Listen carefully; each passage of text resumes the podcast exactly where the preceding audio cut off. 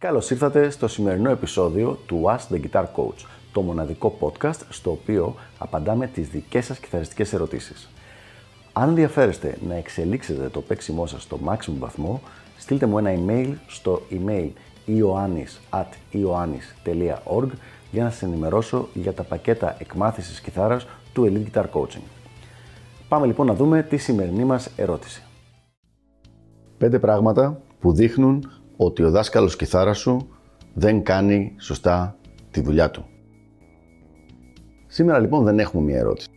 Έχουμε ένα συνδυασμό από διάφορες ερωτήσεις που μου έχουν στείλει στο παρελθόν όπου με ρωτάνε κάνει αυτό το πράγμα ο δάσκαλός μου, κάνει αυτό, μου φαίνεται περίεργο, είναι σωστό, δεν είναι σωστό, πες μας εσύ που ξέρεις από αυτά τα πράγματα κτλ. Οπότε λοιπόν αποφάσισα να βάλω μαζί πέντε από αυτούς τους λόγους, από αυτές τις ερωτήσεις και να κάνουμε μία λίστα με πέντε πράγματα που δείχνουν ότι ο δάσκαλός σου, ο δάσκαλος της κιθάρας, δεν κάνει σωστά τη δουλειά του. Και ας ξεκινήσουμε με το πρώτο.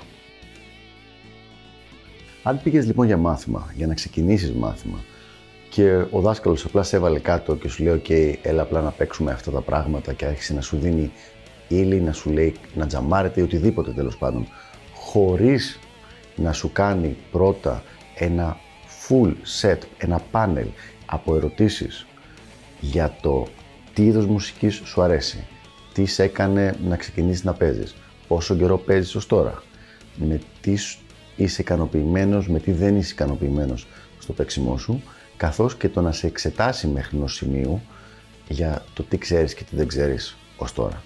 Αν δεν τα έκανε αυτά τα πράγματα λοιπόν, κατά την άποψή μου δεν κάνει σωστά τη δουλειά του. Πάμε στο δεύτερο. Αν κάνετε μάθημα κιθάρας, μπορεί να κάνετε λίγο καιρό και η περισσότερη ώρα του μαθήματος απλά τζαμάρετε μαζί. Μια τζαμάρι εκείνος, μια σολάρι εκείνος, μια σολάρι εσύ, δεν έχει σημασία, αλλά το μεγαλύτερο μέρος του μαθήματος είναι απλά τζαμάρισμα. Θα δείτε ότι δίνω έμφαση στο μεγαλύτερο μέρος, έτσι, όχι απλά να μην τζαμάρετε καθόλου. Αν λοιπόν το μεγαλύτερο μέρος του μαθήματος απλά τζαμάρετε μαζί, τότε ο δάσκαλος αυτός, κατά την άποψή μου, δεν κάνει σωστά τη δουλειά του. Τι θα έπρεπε να γίνει; Ένα μέρος του μαθήματος, για παράδειγμα, αν κάνετε ένα μάθημα μισής ώρας, τα 5 ή τα 7-8 λεπτά όντως είναι πολύ καλή ιδέα μάλιστα το να τζαμάρετε μαζί.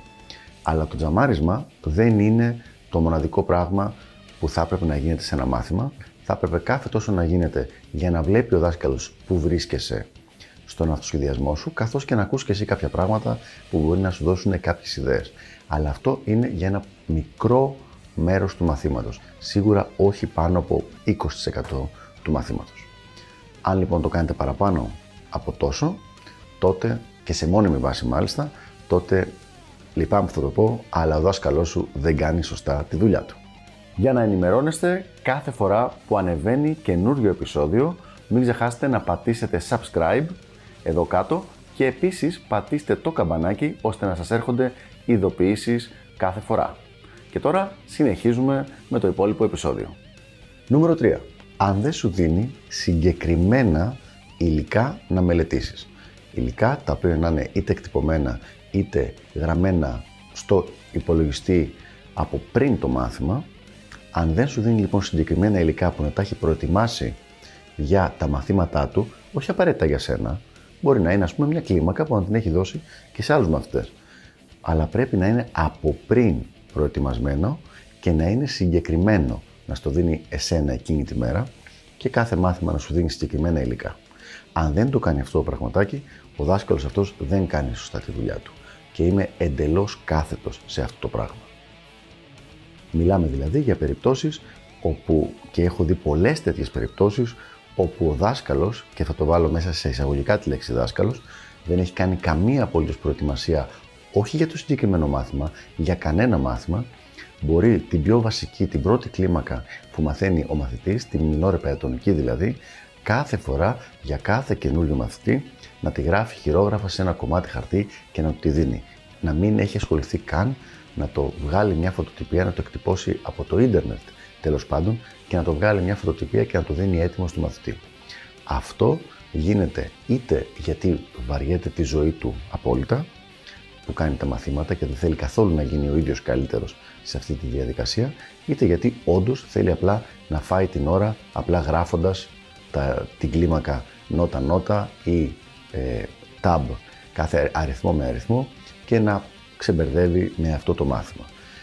Αν λοιπόν ο δάσκαλός σου δεν σου δίνει συγκεκριμένη ύλη, γραμμένη από πριν, εκτυπωμένη, τότε δεν κάνει καλά τη δουλειά του.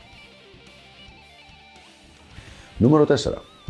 Στη διάρκεια του μαθήματος, είναι αφοσιωμένος σε σένα ή καυτός και λιγάκι παίζει με το κινητό του; Τώρα, εν έτη 2019, είναι πολύ νορμάλ δύο φορές ή τρεις φορές μέσα στη διάρκεια ενός μαθήματος να κοιτάξει αστραπιέ το κινητό του, μπορεί να έχει έρθει κάποιο μήνυμα, να πρέπει σε κάτι να απαντήσει άμεσα για κάποιο event ή για κάτι που έχει εκείνο το βράδυ, δεν υπάρχει κανένα πρόβλημα.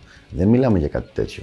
Μιλάμε να σου έχει δώσει μια άσκηση να παίζεις και αυτός να κάθεται είτε να παίζει το κινητό του, είτε να μιλάει με φίλους του και με κοπέλες.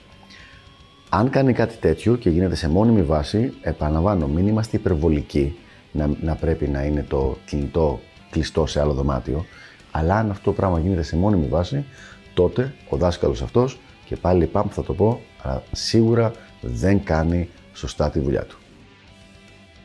Και πάμε τώρα στο νούμερο 5. Το νούμερο 5 δεν είναι τόσο ξεκάθαρο, δεν είναι τόσο κουκιά μετρημένα δηλαδή όσο τα προηγούμενα 4. Και προϋποθέτει ότι ο δάσκαλος αυτός είναι κάμποσα χρόνια στη πιάτσα, δουλεύει κάμποσα χρόνια. Λοιπόν, η ερώτηση είναι εξής. Έχει αρκετούς μαθητές οι οποίοι να έχουν φτάσει σε ένα πολύ ψηλό επίπεδο παίξήματος. Προσοχή, όχι έναν ή δύο, αρκετούς, κατά προτίμηση δεκάδες. Υπάρχει ένα παλιό ρητό που λένε στην ε, μουσική παιδεία ότι ένας δάσκαλος με έναν καλό, πολύ καλό μαθητή σημαίνει ταλαντούχος μαθητής. Ένας δάσκαλος με πολλούς ταλαντούχους μαθητές, με πολλούς καλούς μαθητές, σημαίνει ταλαντούχος δάσκαλος. Αν λοιπόν ένας καθηγητής, ένας δάσκαλος κιθάρας έχει απλά έναν καλό μαθητή, τον οποίο προμοτάρει συνέχεια μόνο αυτόν, ε, να κοίτα αυτόν τον έναν μαθητή μου ε, τι έκανε, τι έκανε ο ένας, τι έκανε εκεί, τι έκανε εκεί, κατά πάσα πιθανότητα δεν φταίει αυτός ο δάσκαλος για, την, για τον καλό του μαθητή, αλλά ήταν αυτός ο μαθητής μεγάλο ταλέντο και μπόρεσε και προχώρησε γρήγορα. Αν όμως αυτός ο άνθρωπος, αυτός ο δάσκαλος έχει 10, 15, 20 ή και παραπάνω πραγματικά καλούς μαθητές οι οποίοι κάνουν καριέρα ή δεν είναι απαραίτητο να είναι επαγγελματίες, απλά να έχουν προχωρήσει πολύ με τη βοήθειά του, τότε αυτός ο δάσκαλος όντως είναι σωστός επαγγελματίας, ξέρει την τέχνη του και ξέρει και κάνει σωστά τη δουλειά του. Οπότε λοιπόν, χωρίς να σου πω με απόλυτη σιγουριά ότι αν έχει ένα μαθητή δεν κάνει σωστά τη δουλειά του, οι πιθανότητες είναι ότι αν έχει έναν ή κανέναν μαθητή να μπορέσει να δείξει ότι τον έχει βοηθήσει πολύ να προχωρήσει, οι πιθανότητες είναι ότι δεν κάνει σωστά τη δουλειά του. Αυτά λοιπόν για το συγκεκριμένο θέμα. Ελπίζω να βοήθησα και τα λέμε στο επόμενο επεισόδιο του Ask the Guitar Coach. Γεια χαρά!